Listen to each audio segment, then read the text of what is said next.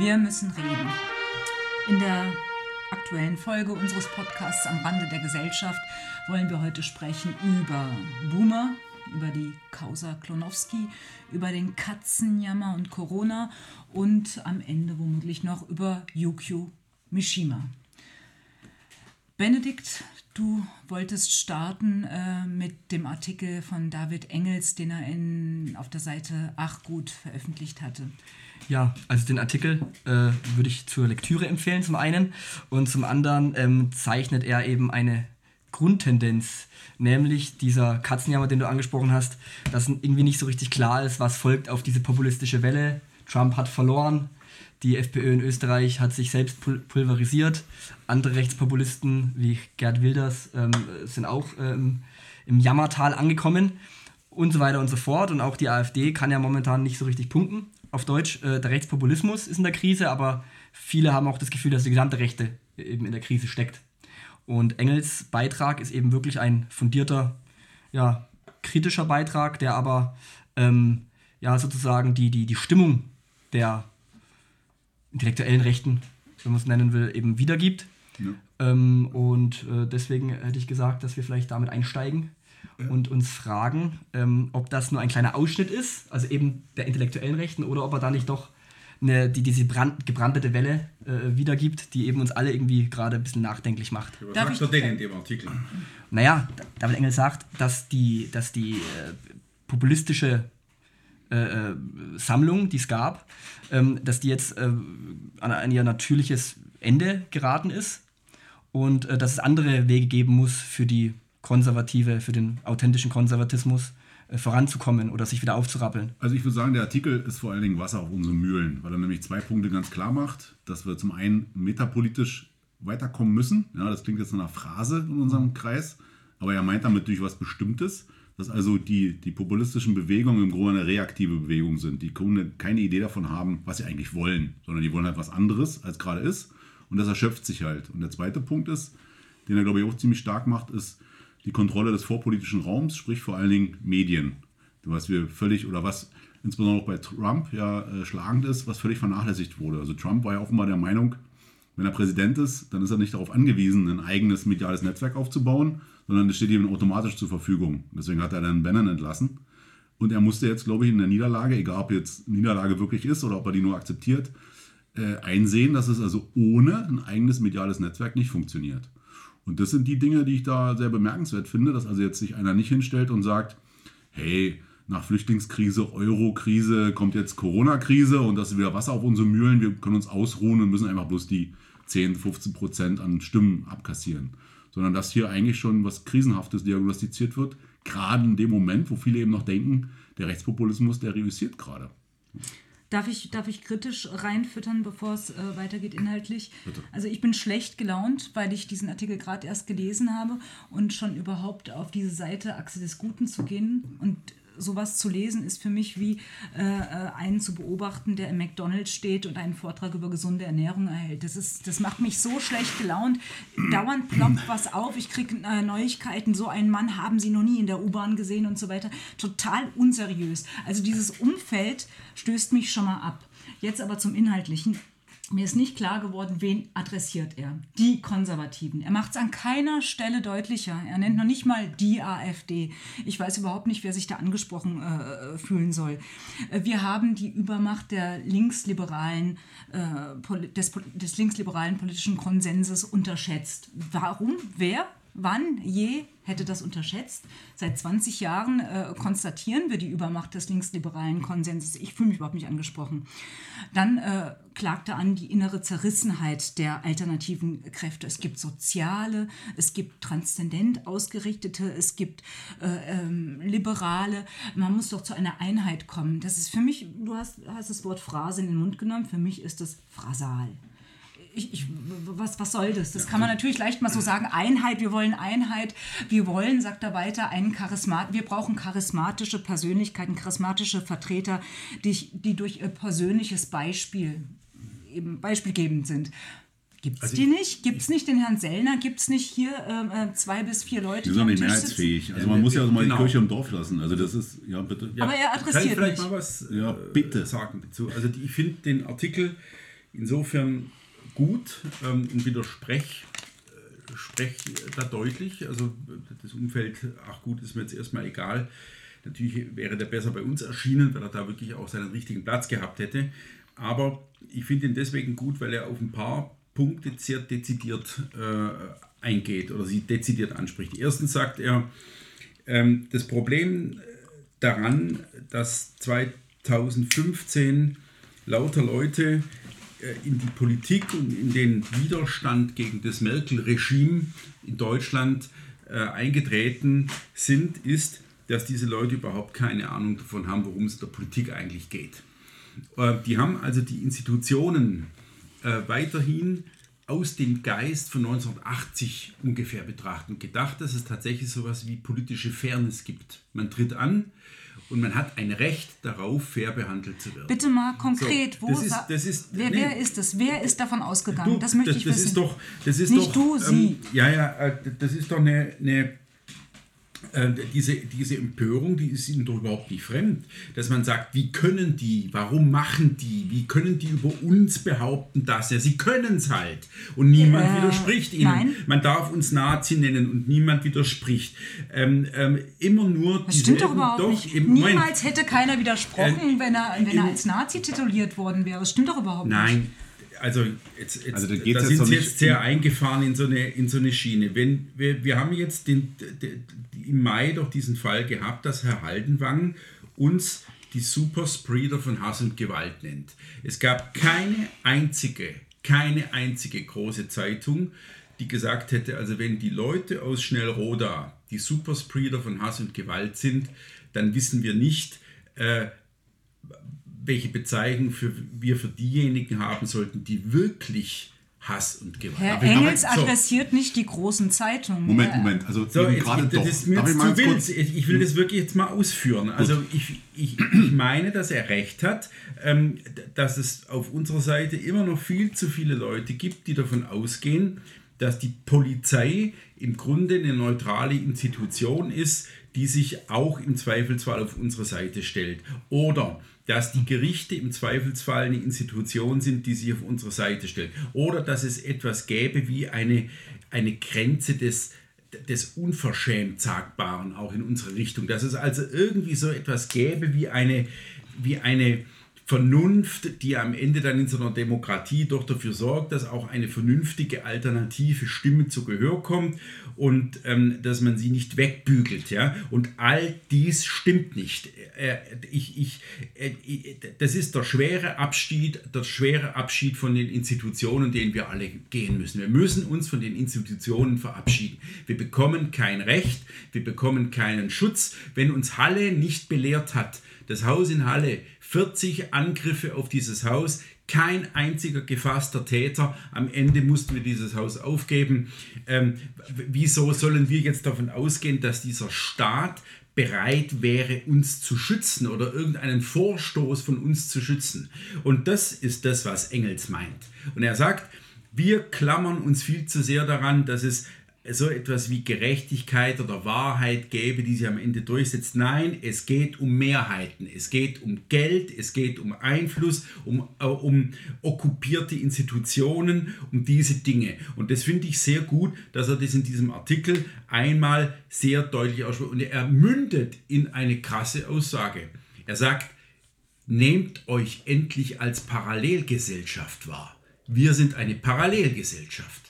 Ja? Und wir müssen uns benehmen, wie sich eine Parallelgesellschaft benimmt. Nämlich so, dass uns klar ist, uns wird keiner helfen. Und das ist Engels. Und deswegen hat er vermutlich sogar recht, ähm, äh, da, da diese Publikation an diesem Ort.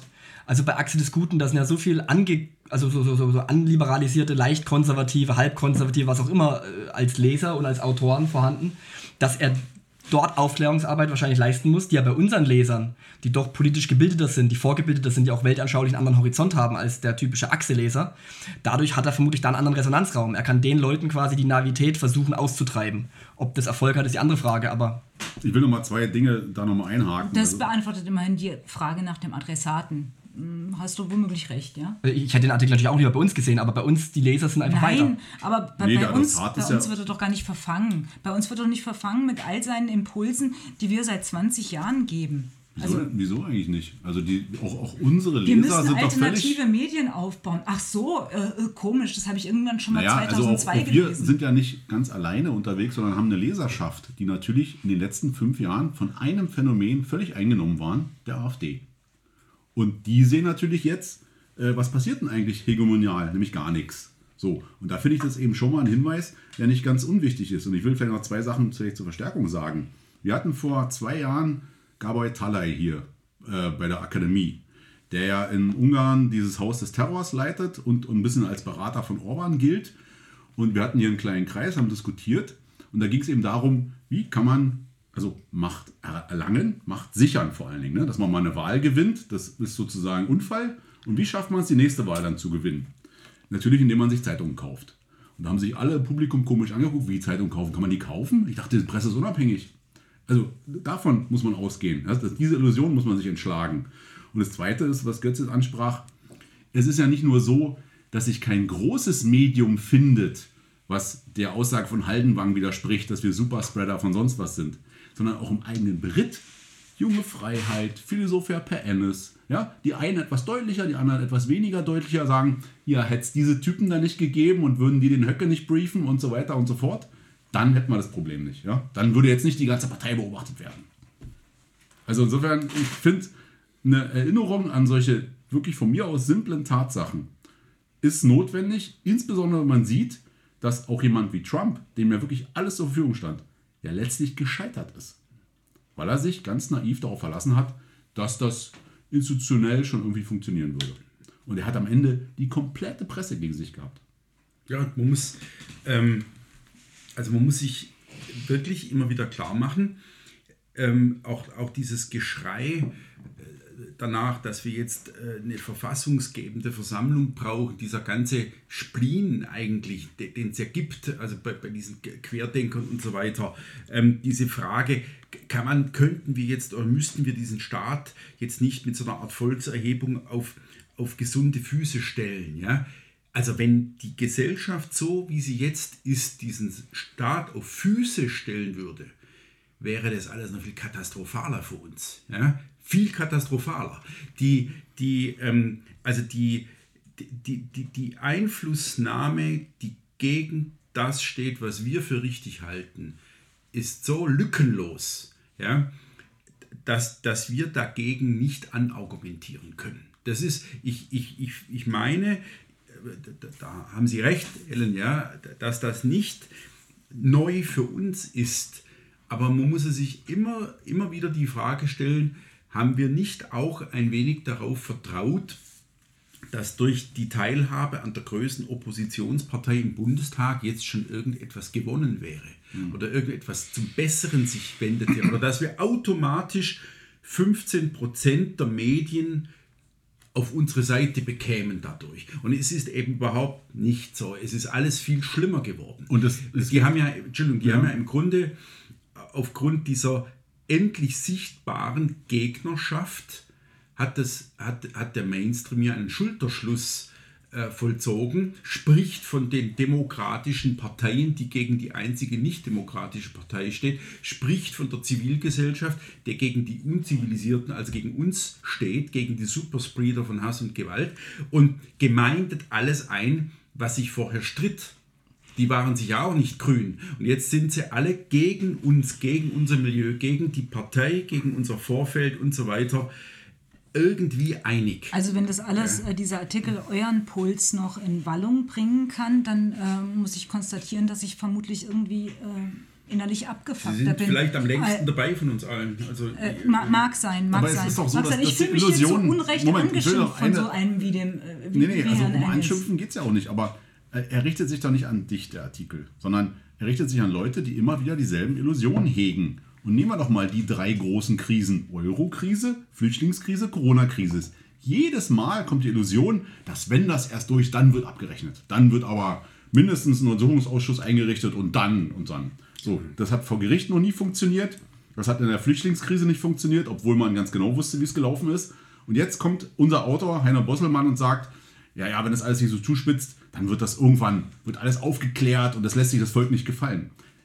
Das ist Ha, eine dumme die- Illusion. Komischerweise zieht er exakt die Conclusio auch, der Engels, der sagt, diese ganzen Konflikte, wenn es sich nun so zuspitzt, wie ich das hier skizziere, Hm. werden sich demnächst auf der Straße zutragen. Genau, das ist doch diese Denke. Nee, wann wann, wann kommt der Crash, wann kommt der Clash und dann und dann Nein, nein, nein, nein. Das ist bei Engels, das ist nicht der Punkt. Meiner Meinung nach ist das der Punkt, wenn man das will, dass sich was ändert, dann muss man die Leute entsprechend beeinflussen. Von alleine kommen die nicht drauf. Und zurzeit sind die Leute, die jetzt gerade massiv unter diesen ganzen Corona-Maßnahmen leiden, werden ja von der Presse so bearbeitet, dass das alles gut und richtig ist. Also die kommen ja gar nicht auf die Idee, dass man was anders machen könnte. Ja, außer eben die, weiß ich, 500 Ja, Leute, die in Berlin Professor demonstrieren Engels will uns jetzt die äh, äh, neue alternative Medienlandschaft hinstellen. Oder wa- was, was, Nee, was, das was will er nicht. Er sagt nur, Ich sehe es nicht als konstruktiv Da- an. Doch, er, ich, ist- ich finde, dass er, dass, er, dass er uns erstmal sozusagen auszieht und dass er sagt, macht euch nichts vor. Also es ist... Als ähm, ob, als ob. Als ob wir uns je was Haben wir schon, haben. also ich dachte... Aber doch nicht wir 17 hier. Ja, Das ist doch nochmal ganz entscheidend. Also ich glaube, wir haben uns relativ wenig Illusionen, aber wir haben uns auch ein paar Illusionen gemacht darüber, was mit der AfD erreichbar ist. ja komm, So. schwenken wir doch mal um. Sag mal jetzt mal einmal, was haben Sie heute im Radio gehört oder im Filmchen, die Kahane, die da referierte, also die, die Vorsitzende Antonio Amadeo Stiftung oder andersrum, Anteno... äh, Ja, schon klar. Also wissen, was ich meine. AA. So, AA, genau. AAS. Wie viel kriegt die jetzt in den, oder wie viel wird ausgeschüttet von der Bundesregierung in den nächsten drei oder vier Jahren im Kampf gegen rechts? Also das heißt, verbrämt als äh, Demokratieförderungsgesetz. Demokratieförderung und Demokratieförderung heißt immer Kampf gegen rechts. Immer. Ja. Es geht nicht um nichts anderes, es geht immer um den Kampf gegen rechts. Wie viel sind es? 1,1 Milliarden Euro. 1,1 ja, Milliarden. surprise, surprise. Sie sind davon überrascht. Ist Nein, der Herr nein, Dr. nein, nein, Engels nein davon darum geht es überrascht? doch nicht jetzt. Es geht doch nicht darum, dass ich davon überrascht wäre. Das heißt nur, dass, dass diesen Leuten Mittel zur Bekämpfung unserer Agenda in die Hand gegeben werden, von denen wir noch nicht mal nachts schlecht träumen können. Also 1,1 Milliarden Euro, das ist so pervers viel Geld, ähm, das jetzt dafür eingesetzt wird, dass die Quenz dieser Welt, die, die, die, die IFS dichtmachen Vereinigungen dieser Welt und so weiter, die, die Anti-AfD-Vereinigungen und so weiter und so fort, ähm, Vollstellen schaffen können, bis der Arzt kommt. Ja? Und nichts anderes tun, als den ganzen Tag Inhalte gegen uns formulieren, die, Rätsel, Rätsel, von den Staatsmedien genauso wie von den staatsnahen Medien aufgegriffen und ins Volk geschüttet werden. So, also das heißt, die Fratze des hässlichen Nichtmitmachers, des hässlichen äh, AfD-Wählers, des hässlichen Vordenkers, des hässlichen Pegida-Gängers und so weiter, Querdenker-Gängers, wird einfach mit 1,1 Milliarden Mark in Farbe gezeichnet. Die Fratze wird in Farbe gezeichnet. So, und das ist, ähm, das ist Macht. Das ist Verstetigung. Und dagegen sagt Engels, macht euch nichts vor.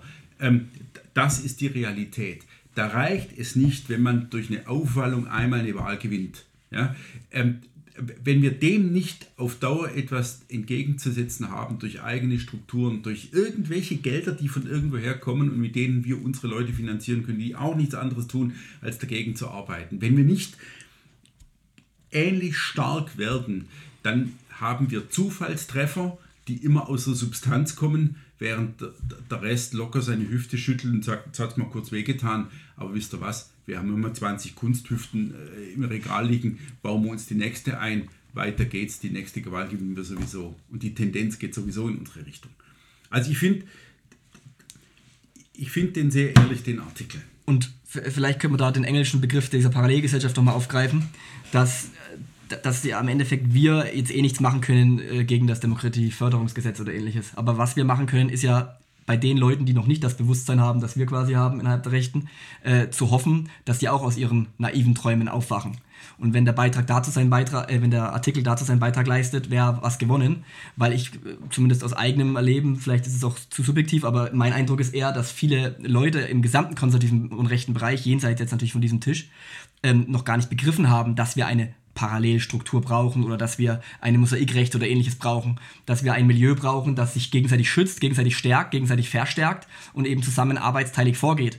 Ähm, und, und auch gerade bei AfD-Bundestagsabgeordneten teilweise hat man ja das Gefühl, denen ist gar nicht bewusst, dass wir nicht nur am Rande der Gesellschaft äh, jetzt sind, sondern aus dieser Gesellschaft rausgedrängt werden sollen, weil die eben, wie, wie, wie Götz angesprochen hat, immer noch darauf vertrauen, es wird sich schon selbst korrigieren es wird sich schon noch selbst richten. Irgendwann kommt die Fairness. Und es gibt ja auch Leute, die dann eben davon ausgehen, ach, die FAZ wird dann irgendwann konservativ und wird uns gut behandeln. Und ähm, äh, vielleicht ist das so eben äh, so ein Impuls aus, aus diesem englischen Beitrag, ähm, dass es eben einfach zwingend notwendig ist, zu begreifen, un unabhängig von irgendwelchen Unterschieden, die uns intern logischerweise trennen, aber dass eben diese Notwendigkeit erstmal da ist, dass wir uns vergewissern, wir sind am Rande der Gesellschaft, aber wir sind ja nicht machtlos, wir können eben nur in kleinen Schritten was tun, aber das ist ja im Endeffekt auch diese also wenn, wenn, nein, nein, nein, nein, ich einmal. Ja, also wenn dem so sei, sagt er das ausdrücklich. Wer die Guten sind, auf die man setzen kann, das sagt er nicht. Das sagt er nicht sagt ausdrücklich. er eben nicht. Und ich weiß nicht, ob das die äh, ach gut Leser dann begreifen, Na, im Grunde, um wen es ihm geht. Im Grunde ist das genau der Punkt, auf den wir jetzt eigentlich zu sprechen kommen genau. können, ob äh, das der Boomer ja, ist. Äh, ja? Ganz kurz, nein, nein, ja, gleich, gleich geht es über den Boomer. Er warnt vor dem schillernden Populisten, auf den man nicht setzen soll. Wer weiß, wen, wen er damit meint? Ich weiß es nicht. Meint er damit den Meuthen?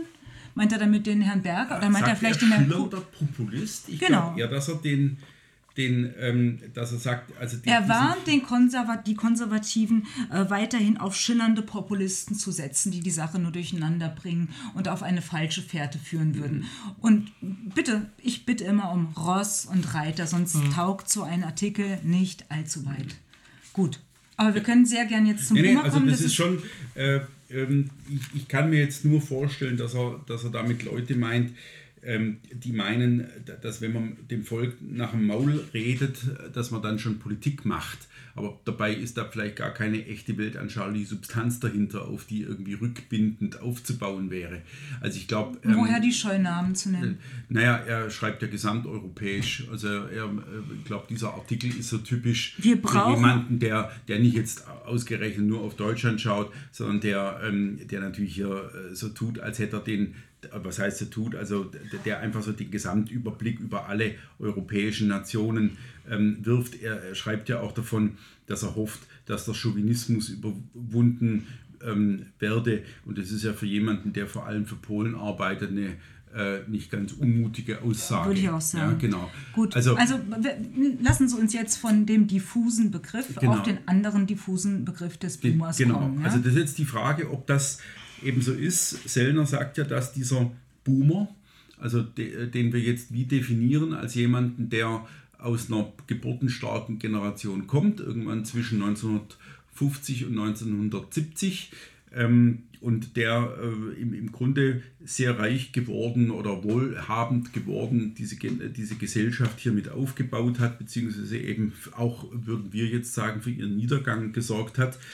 2015 aufgewacht ist und gemerkt hat, dass es jetzt komisch wird, wenn er beim Golfspielen durch Leute gestört wird, die hier nichts zu suchen haben. Oder beim, Sehr Konsum gut auf den Punkt gebracht, beim Konsumieren äh, plötzlich in Gesichter schaut, die ihm nicht gefallen sollen. Und, ähm, und dieser Boomer ist nun der, der, der, der Träger unseres Kampfes oder was? Also ich denke halt, dass äh, zum einen das ist eine Diskussion, die sich halt extrem stark im Netz abspielt. Das haben wir schon alle festgestellt, glaube ich. Und zum anderen, ähm, die Definition bringt es ja auf den Punkt, es ist halt der Wohlstandspatriot. Und ähm, das ist halt wirklich ambivalent. Also auf der einen Seite müssen wir ja Leute erreichen, außerhalb unserer verschiedenen Blasen, die eben äh, ganz normale Bundesbürger sind und jetzt eben merken, anhand von Merkel, anhand von 2015, die 2015er Gefallenen etc., die dann eben merken, hier passt irgendwas nicht. Das Problem ist aber auf der anderen Seite, dass diese Menschen ihre Verhaltensweisen mitbringen, ihren eigenen Habitus, ihre eigenen ideologischen Kurzschlüsse und, und, und so eine Art oberflächlichen äh, äh, falschen Patriotismus, der, der sich dann eben am Bruttoinlandsprodukt misst und nicht am Erhalt von Volk und Staat etc. Und, und da ist, glaube ich, jetzt eben diese, diese, diese Konfliktlinie. Jemand wie Martin Sellner muss natürlich schauen, dass er diese Menschen aktiviert, dass diese Menschen als Resonanzraum erhalten bleiben. Aus einer rein äh, weltanschaulichen Sicht ist es natürlich schwierig vorstellbar, dass äh, diese Menschen äh, in, ihrem, in ihrer Mehrheit äh, irgendwie abholbar sind und mitnehmbar sind. Und das ist halt ein Spagat.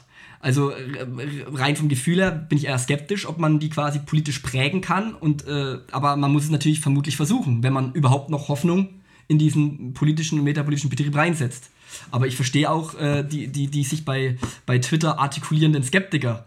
Äh, man darf es halt eben nicht nur mit dem Vorschlaghammer eben mal nur auf die Boomer draufhauen, weil es vermutlich schon irgendwelche gibt, äh, aus denen noch was wachsen kann. Ja, der Boomer ist ein Wähler und der Boomer ist eine relevante Wählerschicht. Und jetzt würde jeder Politiker, also wenn Wildstein am Tisch säße oder Höcke oder Gauland oder irgendjemand, vielleicht sogar Klonowski, ähm, würde, würde doch sagen müssen, es kommt darauf an, dass wir eine relevante Gruppe andocken, die, ähm, die so groß ist, dass sie uns in irgendeiner Weise eine relevante äh, Sitzzahl verschaffen kann, egal in welchem Parlament, ob es Kreis, Landtag oder Bundestag ist. Genau, das würde ähm, auch Engels sagen im Übrigen, der sagt, es genau. geht um Mehrheit. Also wir können ja jetzt ne? nicht von der Massengesellschaft absehen und in dieser Massengesellschaft gibt es eben vielleicht dann, ich weiß, dass du das an sich eklig findest, Erik, aber in der Massengesellschaft gibt es eben doch eine Gruppe, ähm, die, wir, die wir für uns gewinnen müssen. Und das ist dann vielleicht der Ressentiment geladene, der, der, der in seinem Wohlstand gestörte Boomer. So, ähm, ein Begriff, also, den ich. Gibt es ja so viele von? Also ich bin bei, bei sämtlichen ja. Wähleranalysen ist auch mal, dass die AfD von vor allen Dingen von irgendwie äh, unteren Mittelstand oder irgendwas gewählt wird. Sind das Boomer? Also ich bin mit diesem Begriff, muss ich sagen, äh, fremdel ich ein bisschen. Ich kann mir darunter nicht so richtig was vorstellen. Weil der Golfspielende äh, Wohlhabende, der wird da im Zweifel sowieso nicht AfD wählen. Ich glaube, das ist halt ein äh, zugespitzter Begriff. Also ich meine, wir äh, eine Anekdote aus dem Privaten. Äh, vor vielen, vielen Jahren hatte ich mal einen ähm, Artikel in der Sezession, der hieß Best Agers. Mhm. Denn das war eigentlich der, Vorbe die Wortprägung. der Vorbegriff äh, zum Boomer. Best Agers, Silver Server, Golden äh, Oldies oder wie es hieß. Ähm, da habe ich geschrieben, ähm, ich werde in diesem Artikel Best Agers als Schimpfwort verwenden. Wer sich getroffen fühlt, möge bellen. Wir hatten noch nie eine so große Welle an Abo-Kündigungen gehabt. Also das Phänomen ist nicht ganz neu. Und die Best-Ager, die jetzt merken, dass es ihnen ans Eingemachte gehen könnte, anhand von Flüchtlingskrise, ökonomischer Krise und so weiter, ähm, tja, ist, ist, ist äh, mehr als nur ein ästhetisches Phänomen, über das man ähm, nachdenken muss. Wobei ich dir, oder wer hat es gesagt, Götz? Also, dass es ein Spagat ist, damit zu hantieren, da, da gebe ich dir, Benedikt, auf jeden Fall recht. So. Ist Klonowski ein Boomer? Der König. Der Keine Ahnung. Er passt alterskohortenmäßig, passt da, glaube ich, gerade noch passt da rein. Der müsste nicht, an die 55 ist sein. Kein ja? Boomer. Also, äh, aber warum? Habituell, habituell ist er kein Boomer, das ist ganz klar. Der Boomer ist kein, äh, kein intellektueller Großdenker, ja so viel ist klar. Er ist ja jemand, der, der ähm, in, in, in großen Medien reüssierte und ähm, dort immer äh, es beherrscht hat äh, oder vermocht hat, sich so diesen Anschein äh, äh, dessen zu geben, der eigentlich wieder den Stachel löckt, der so eine Art konservative ähm, oder rechte Gegenstimme ist. Ich würde mal sagen, jede Seite ist, was, die falsche. Ja, Michael Wolfsohn äh, spielt das ja so auf. Fleischhauer ist für mich der König der Boomer in dem Fall dann. Ist, ist, ist, ist so ein Typ. Ähm, er hat das beim Fokus gemacht. Ähm, hat ja auch ähm, so, so seinen Nimbus als erlesener Gaumen, Frauenfreund, äh, durchtrainierter äh, Aphoristiker und so weiter da gepflegt, ähm, äh, bis der Arzt kam. Und jetzt hat er dann komischerweise ja diesen Gang zur AfD gemacht und will ihn jetzt ins Parlament fortsetzen. Und das ist ja auch eine Sache, die zu so einer Aufwallung geführt hat. Äh, Benedetto ist ja nun äh, äh, dein Vorwurf sozusagen. Also ich, ich, ich würde mal, würd mal so sagen, die, die, die, das Thema vorher mit Engels und Parallelgesellschaft und jetzt hier Klonowski und Boomer, das gehört da wirklich zusammen. Weil ähm, wenn man sich anschaut, beispielsweise wie die linke Strategie verläuft und wie erfolgreich sie ist, ähm, die parlamentarischen Vertreter zu einer Art Lagersolidarität zu zwingen wir hatten das Thema in einem der ersten Podcasts schon mal gehabt, äh, wenn dann eben Linksparteipolitiker im Bundestag oder im Landtag offenlegen müssen, welche Gelder sie an welche linke Institution spenden. Also nicht staatlicherseits offenlegen, sondern nee, nee, Entschuldigung, Vorfeld. fürs Vorfeld vorlegen. Das mhm. Vorfeld übt einen quasi einen sympathisierenden Druck aus und die Leute müssen dem Vorfeld im Endeffekt, das ihnen auch die Mandate mit besorgt hat, sozusagen nachweisen, ähm, dass sie ähm, etwas getan haben, oder etwas tun, auch rein finanziell, rein monetär gedacht, äh, für die Leute, die eben ihr Vorfeld darstellen. So Verlage, Institutionen, äh, Denkfabriken, äh, Influencer, wie man sagt, was auch immer. Und ähm, äh, äh, das gibt es eben bei der AfD eher nicht. Zumindest es gibt einzelne Abgeordnete, die natürlich begriffen haben, es braucht diese arbeitsteilige Struktur, es braucht das Vorfeld. Aber viele haben eben diese Notwendigkeit nicht begriffen, dass es das bedarf. Und, ähm, und, und hier würde ich dann eben auch wieder beim, beim Falk Klonowski ähm, eben einwerfen, dass er ein begnadeter Schriftsteller ist, ein begnadeter Aphoristiker, keine Frage. Aber das macht er noch lange nicht automatisch auch einen organischen Politiker. Und genau hier würde ich nämlich eingreifen. Äh, ein organischer Politiker, ähm, äh, er wächst in einem bestimmten Milieu und dieses Milieu repräsentiert er und verteidigt er. Also Christoph Berndt wäre in Brandenburg so ein Beispiel für einen organischen Politiker, der fürs Vorfeld da ist und das Vorfeld mit der Parlamentspolitik verknüpft. Das ist so das maximal Mögliche. Und ähm, jetzt frage ich mich eben, wie einer, der in, zwischen München und Berlin in so einer Anywhere-Blase lebt und das auch durchaus kultiviert, du hast es angesprochen mit den Beinen und mit den Damen und alles, ob das dann zusammenzubringen ist mit dem Verständnis für eine grundlegende alternative Politik im Weltanschaulichen, aber auch im Habituellen. Wir brauchen ja nicht noch. Äh, aber warum äh, haben die Chemnitzer AfD-Leute ihn gewählt? Das ja, zum, zum einen waren es ja nicht die sondern es war halt 20 zu 17. Zum anderen kommen da mit Sicherheit auch äh, äh, ähm, Menschliches und Allzumenschliches vor. Also ein, nicht unbedingt eine Wahl für den Kandidaten, sondern gegen einen anderen Kandidaten. Der bisherige Bundestagsabgeordnete war offensichtlich dort nicht so beliebt. Ähm, aber äh, natürlich, äh, aber die Entscheidung ist gefallen und man kann die auch kritisieren. Und äh, das ist ja nicht eine Entscheidung, die im luftleeren Raum sozusagen sich vollzieht, sondern die Entwicklung ist ja grundlegend so, dass man die Frage stellen muss, wie weit soll die Kluft noch aufgehen zwischen Bundestagsfraktion oder relevanten Teilen zumindest äh, äh, der Bundestagsfraktion und der eigenen Wählerschaft. Erik, du hast es angesprochen, die Wählerschaft sind eben nicht diese Prototyp-Boomer, aber man setzt ihnen eben Leute teilweise vor, die in diese Richtung gehen. Und ähm, also ich, ich, ich glaube einfach nicht, dass, dass, dass ein, ein, ein begnadeter Schriftsteller automatisch dafür gemacht ist, eine Mosaikrechte zu stärken. Im Gegenteil, ich sehe das eher skeptisch. Die also, SPD hatte auch mal Julia äh, Niederrümelin gehabt und ist damit nicht ganz schlecht gefahren. Den aber der hat sich ja, ja, nie zur Wahl gestellt. Das ist ein kleiner Unterschied. Er wurde von Schröder berufen, glaube ich, oder? Genau, der war damals Kultur, aber, aber, aber, Kulturstaatssekretär. Aber einen Intellektuellen in der Ober, in der vordersten. Äh, ja, den holst du dir halt dann als, als Staatssekretär. Aber den sozusagen das, ich, ich sehe jetzt, ehrlich gesagt, Uni das Problem. So ist halt Demokratie. Ja? Wenn die Leute so blöd sind, dann sollen sie halt solche Leute. Es ist so ist es halt. Hm. Das ist äh, nicht schön ist, aber das zerstört vielleicht auch gewisse romantische Vorstellungen von Demokratie wieder. Also insofern, äh, was. Äh ja, also hör zu, ich meine, äh, wir reden ja jetzt hier wiederum äh, mal Ellens ähm, Langeweile über Dinge aufzugreifen, über die wir schon seit 20 Jahren reden. Ja? Wir reden ja über einen Mechanismus, den der Parlamentarismus, seit es ihn gibt, hervorbringt. Das ist eine eigene Blase. Ja? Und in dieser Blase fühlen sich fühlt sich ein bestimmter Typ Mensch wohl. Man kann sich in Berlin richtig wohlfühlen. Also in Berlin sage ich jetzt, damit meine ich das Bundestagsmilieu, mhm. richtig wohlfühlen, wenn man sich dort richtig wohlfühlt. so, ja, ähm, ja, aber jetzt bringt wenn man der Typ dafür ist. Und jetzt hör zu, jetzt, jetzt die einzige Frage, die mich irgendwie umtreibt, ist die, aber da will ich gar nicht tief einsteigen in die Mechanismen der Partei.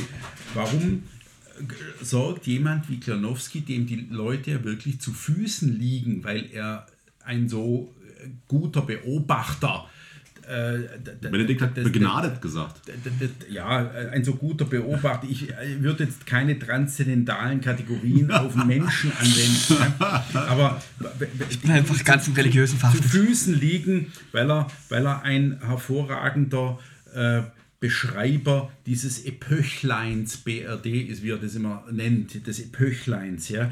Ähm, so, warum lässt sich so einer nicht auf Platz 2 oder 3 in Berlin wählen oder auf Platz 1 in Bayern oder irgendwo hin, wo, wo man wirklich sagt, er, er, er kommt an, erobert mit ein paar Aphorismen den Saal, wird gewählt und geht wieder. Warum Weil das nicht Chemnitz? Wisst ihr, Na, ganz, das Chemnitz- ist doch ganz banal, das ist doch noch profaner als äh, angekündigt. ja, ja, äh, es bitte. gibt, da gibt es eben eine Möglichkeit, das Direktmandat zu gewinnen. Da brauchst du eben keinen Listenplatz. Genau, in allen anderen äh, Regionen allen anderen- Deutschlands kriegst du keinen Aber direkten Ja, durch. äh, Mittel, Mittelsachsen äh, oder Chemnitz, da, da Könnt- kann das eben funktionieren. Könnt ihr euch Klonowski im Schäfchen zechend vorstellen unter der Stammwählerschaft der AfD? der Witz ist doch ich folgend- nicht. Götz, der Ja, Witz ist nicht. doch aber folgend, in bestimmten Regionen, ja, das ist Sachsen-Anhalt doch genauso wie Sachsen, da kannst du auch, wie man früher sagte, einen Besenstiel hinstellen und die wählen halt AfD.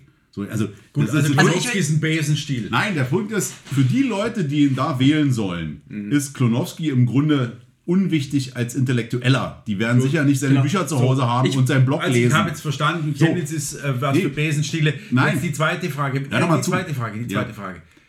Warum will er denn eigentlich ins Parlament? Das musste ihn fragen. So. Aber, Aber- wer will denn nicht ins Parlament? Ja, ich. Vier Jahre nicht arbeiten. Das ist doch toll. Also, Was ist, wenn da äh, Loyalitäten am Werke sind, die wir hier vielleicht gar nicht. Ja, über die wir Also ich denke- raunendem Kleiner, kleiner reden Hinweis, können. Hinweis an Felix Klein. Jetzt geht es um Philosemitismus, oder?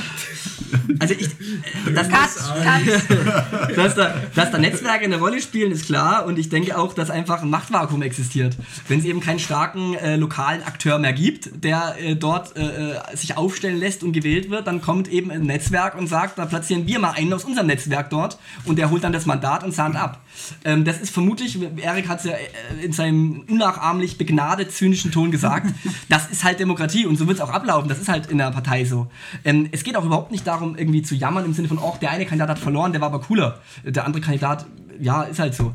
Nee, es geht eher darum zu zeigen, dass die Linke oder die Vereinigte Linke, die vom Demokratieförderungsgesetz die Milliarde sonst wohin geschoben bekommt, dass die parlamentarische Mosaik und, und, und Mosaiklinke, die auch nicht nur durch die Förderabgaben lebt, aber vor allem, dass die auch noch zusätzlich diese Politiker hat, die ihr eigenes Milieu ernähren und die eben auch, denen eben alles bewusst ist, was hier abläuft. Und das ist doch das Problem. Da, dafür steht so- Klonowski ja nicht alleine, sondern das ist ja eine Entwicklung, die sich durchzieht. Mich würde wirklich interessieren von den existierenden 88 AfD-Abgeordneten im Bundestag. 88. Entschuldigung, es sind nur noch 88, weil der liebe Frank Pasemann ja ausgeschlossen worden ist, skandalöserweise. So. Und von diesen 88, das wäre auch mal interessant, wie viele haben davon begriffen, dass es dieses, dieses Milieus bedarf? Und äh, natürlich, da kann man wie ein Boomer auf die Linke draufprügeln, dass die immer noch nichts gelernt haben aus den Gulags und 150 Milliarden Toten des Kommunismus. Aber. Jetzt betreibst du aber. Achso, Milliarden oder? achso, ja. Nee, danke, Erik. Boomer übertreiben nie. Ähm, nee, aber äh, sie haben ein was Essentielles begriffen.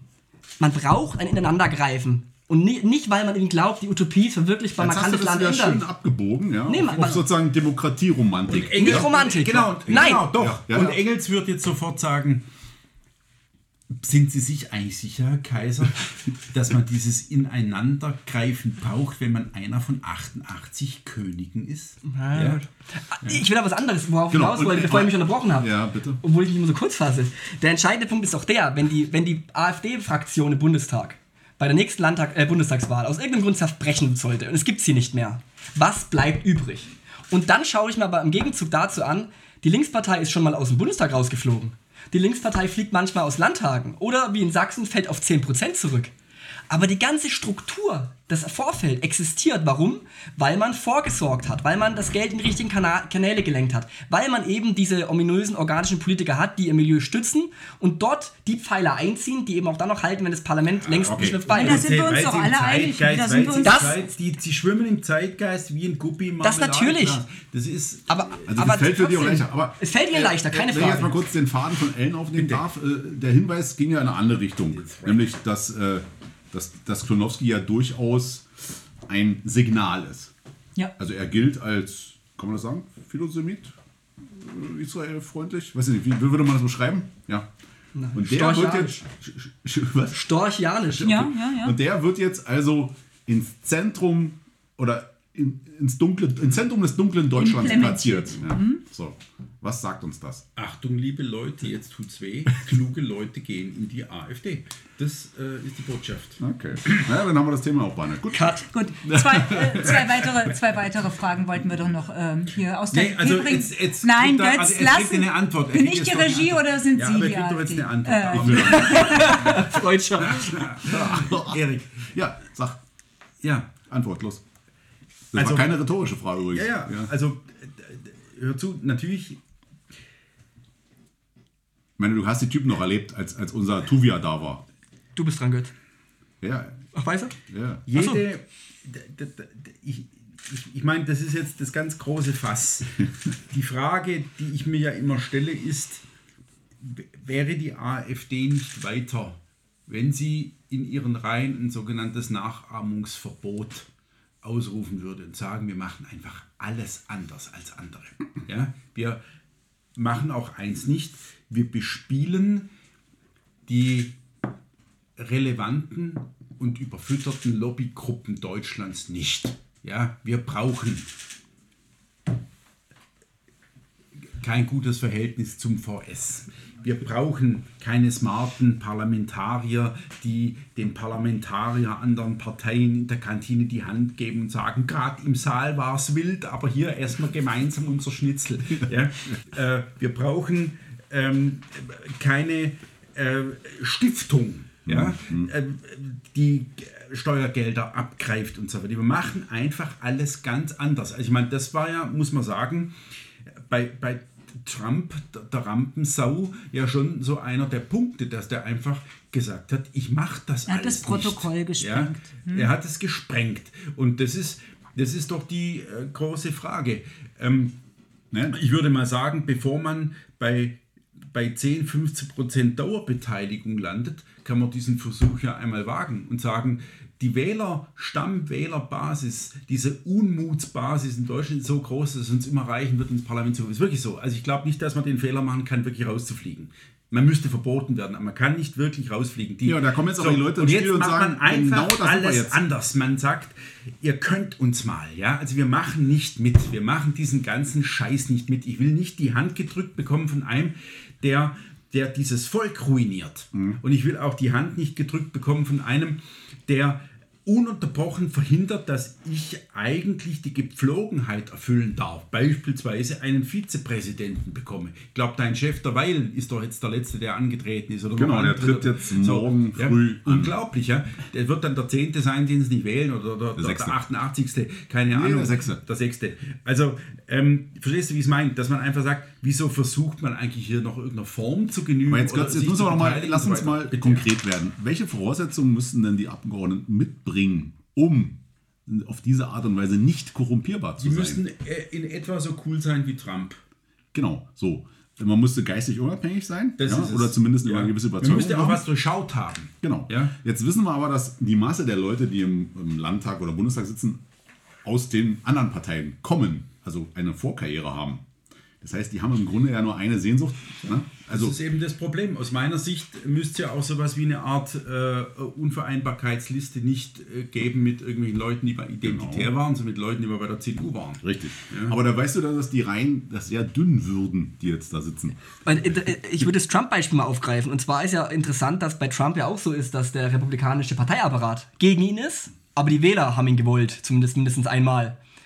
Und äh, er hat das aufgebrochen. Er hat diesen republikanischen Parteiapparat, er hat ja nicht nur die, dieses grundlegende System aufgebrochen, er hat auch seinen eigenen Parteiapparat aufgebrochen. Er hat im Endeffekt gegen die eigene Funktionärskaste sich durchgesetzt, weil sozusagen das Volk auf der Straße, das Republikanervolk auf der Straße zumindest, ihn wollte. Und da gibt es eben auch in der AfD keinen Typen der sich hinstellt und sagt, diese ganze Funktionärskaste, die jetzt Götz zum Beispiel angesprochen hat, die aus der CDU rüberkommt, da gibt es im Bundestag ja tolle Exemplare, die, da müsste jetzt quasi einer kommen, der sagt, ich möchte das alles nicht, ich will eine Alternative zu Die den ganzen gibt's, falschen die Ganzen. gibt's und die gab's, und, aber die wollen wir Nee, das im ist genau Grunde der, auch nicht. Das ist der Punkt, den Engels macht mit dem charismatischen Führer. Den gibt es im Grunde nicht. Also ich meine jetzt nicht charismatischer Führer, Anführer, ja, ja. nennt man Anführer. Leiter. So, Leiter. Leader, Leader, Leader. Leader. So, ich meine, äh, Trump mag er sein, wie er will, aber der Typ ist natürlich einfach eine, eine Rampensau vor dem Herrn Ja, ja. und äh, der bespielt halt jeden Saal. So, das ist eine Sache, die, die bindet das Volk. Und dann musst du halt noch in der Lage sein, äh, das Ding auf Dauer zu stellen. Das hat er nicht hinbekommen. Ja, so. Und das, das ist genau der Punkt. Also ich, ich sehe, ich hatte erst äh, den, den Bosselmann-Artikel bei uns erwähnt. Äh, Es, es steht ja bei uns keine Alternativelite bereit, die in der Lage wäre zu übernehmen. Weder von den Möglichkeiten, dem Wissen und dem Können, noch davon, dass die in irgendeiner Art und Weise jemals äh, eine Mehrheit erlangen würden. Das ist dann im Prinzip Fleisch vom Fleische. Und dieses Bundestagsding, das müssen wir jetzt nicht aus, äh, ähm, ähm, walzen, wälzen, äh, walzen. Aber es ist natürlich so, allein die Teilhabe korrumpiert natürlich gewissermaßen. Na klar, na klar. Ja. Und das ist jetzt mal abschließend, dann gehen wir auf die, äh, zu, zurück äh, auf die Punkte, die wir noch besprechen wollen. Ein letzter kleiner Satz. Das ist ja die große Hoffnung, die ich jetzt in Richtung beispielsweise Querdenken, Demo und so weiter habe. Und da hat jetzt Berlin, aber auch Leipzig und so weiter doch jetzt in den letzten zwei Wochen nochmal einiges verändert.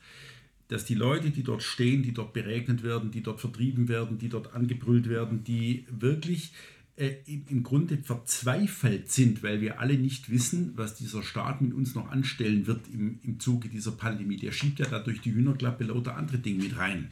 Die wir, es geht ja gar nicht nur um die Bekämpfung der Pandemie, sondern es geht auch um ganz andere Dinge plötzlich.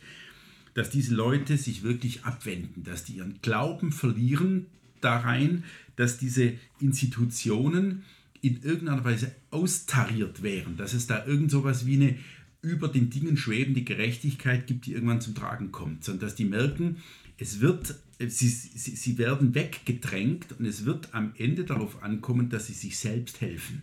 Ja? Das ist jetzt eine Form der Staatsentfremdung, Institutionenentfremdung, die dir nicht gefallen kann, Benedikt, das weiß ich, ja. Aber ich sage dir, dass, dass ich im Grunde nicht mehr an die Reformierbarkeit dieses fetten Fisches glaube, der da über allem liegt und Staat heißt. Das ist, das ist eine so kaputte, äh, auf, aufgefettete Sache mittlerweile. Wir haben über die 1,1 Milliarden da geredet dass ich wirklich an die Reformierbarkeit nicht mehr glaube. Woher soll die Reform kommen? Mit den geringen Mitteln, die wir haben. Also wenigstens Abwendung. Ja? Ellen.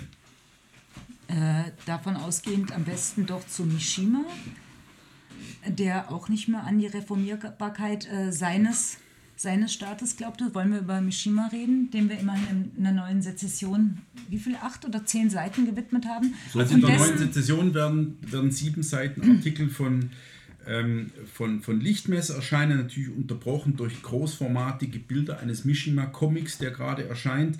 Ähm, Graphic eine Novel Würdigung, heißt das, Gott. Bitte? Graphic, Graphic Novel, Novel, genau, eine Würdigung ähm, zum 50. Todestag, also genau heute vor 50 Jahren hat er sich äh, im Zimmer eines Generals einer äh, japanischen Kaserne entleibt, nachdem die Soldaten ihn ausgelacht haben, als er eine Rede halten wollte. So. Hm. Und ähm, und dann haben wir noch drei Seiten, eine, eine, eine im Grunde wie wieder. Ein Fundstück von Oswald Spengler. Oswald Spengler Erzählung hm? über japanischen Soldaten. Mishima, also bitte. Ja. Naja, im, im Vorgespräch hat sich ja herausgestellt, dass wir drei, Benedikt, Erik und äh, meine Wenigkeit, ähm, keine Mishima-Freunde sind. Äh, eigentlich steht jetzt Götz in der Rolle des Mishima-Verteidigers. Was kann man an Mishima mögen? Ähm, mit 18, 19, 20, vielleicht noch äh, darüber hinaus, war ich auch großer Mishima-Anhänger und hatte mein Zimmer Zimmer mit Postkarten äh, von äh, Yukio Mishima bestückt.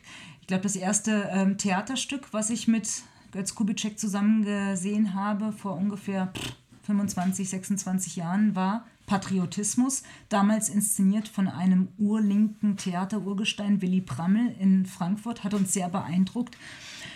Ich glaube heute, dass Mishima mit seiner Geste wirklich jüngeren Leuten vorbehalten ist. Ähm, mich stößt dieses dissonante Pathos mittlerweile ab. Ich habe keinerlei Verständnis für eine Verehrung eines A. Schwulen, B. Äh, polyandre Schwulen, C. Transvestiten, D. Übrigens wusstet ihr, dass Mishima blond zur Welt gekommen ist? Nein. Ja, er ist blond. Na, ja, er ist, er ist ein Blonder, er ist ein genetisch Blonder. Nur durch die ähm, lange, ausführliche Einölung täglich mit Olivenöl ist sein Haar dann dunkel geworden. Ja, Benedikt, jetzt musst du nicht so Quatsch, gucken. Nee, also das schreibt er selbst. Ja, ganz am Anfang. Na gut, das muss ja nicht stimmen, nur selbst also ja viele also, andere Sachen. Ich, ich teile ja geschrieben, dass er ein großes Glied hat. Oder? Ich teile die, äh, die, die, kritische Stoßrichtung, aber ich möchte trotzdem Werbung machen für diesen äh, Comic-Roman, der erscheint, bei dem man ja auch kurz. bei dem man ja, bei dem man ja auch Entschuldigung, das, das wird dir gefallen und äh, hoffentlich auch der Gestaltung deiner Zimmerwände hier auf dem Rittergut. Äh, es gibt auch auch bei hydra-comics.de die Möglichkeit, Kunstdrucke von dem Künstler Wolf PMS zu erwerben. Der hat das Äh, Comic äh, gemacht oder was? Erik, für dich im Package, ne? also wie du Neudeutsch sagen Also wenn er unter 35 Boomer. ist, Also hat er meinen Segen. Wie alt ist er? Wolf PMS? Wolf PMS, äh, der ist unter 35. Na gut, dann... dann Ja, er dürfte auch zur Akademie kommen. Aber ich will nur Werbung machen, jetzt ist ja Weihnachtszeit, da kann man diesen Comic mit Kunstdruck bestellen. Ab- Abgesehen davon mag Okay, ich wem Mishima würdest auch du so einen. Comic schenken? Ich meine, angesichts was Ellen gerade gesagt hat, deinen Kindern? Äh, nein. Also, Ähm, also für wen äh, ist das noch nicht jugendfrei dann, oder? Also ich möchte ja das Vorfeld unterstützen. Deswegen schenke ich es Götz. Ja. Freust du dich, Götz? Genau, ich bin innerlich ja immer noch 35. Ja. Na Götz, Optisch Götz, ja auch. Ich, ich, Sie haben doch Ihren hab- Run gerade. Also Nee, bitte mal ich hab keinen Run. Ein, Also ein Pro ich- für die große Geste, für die äh, nur bedeutungsschwangere also ich bin Signalgebung. vielleicht einfach zu, wie soll ich denn sagen, zu wenig immer an, an persönlichen Details und dem ganzen Kram interessiert.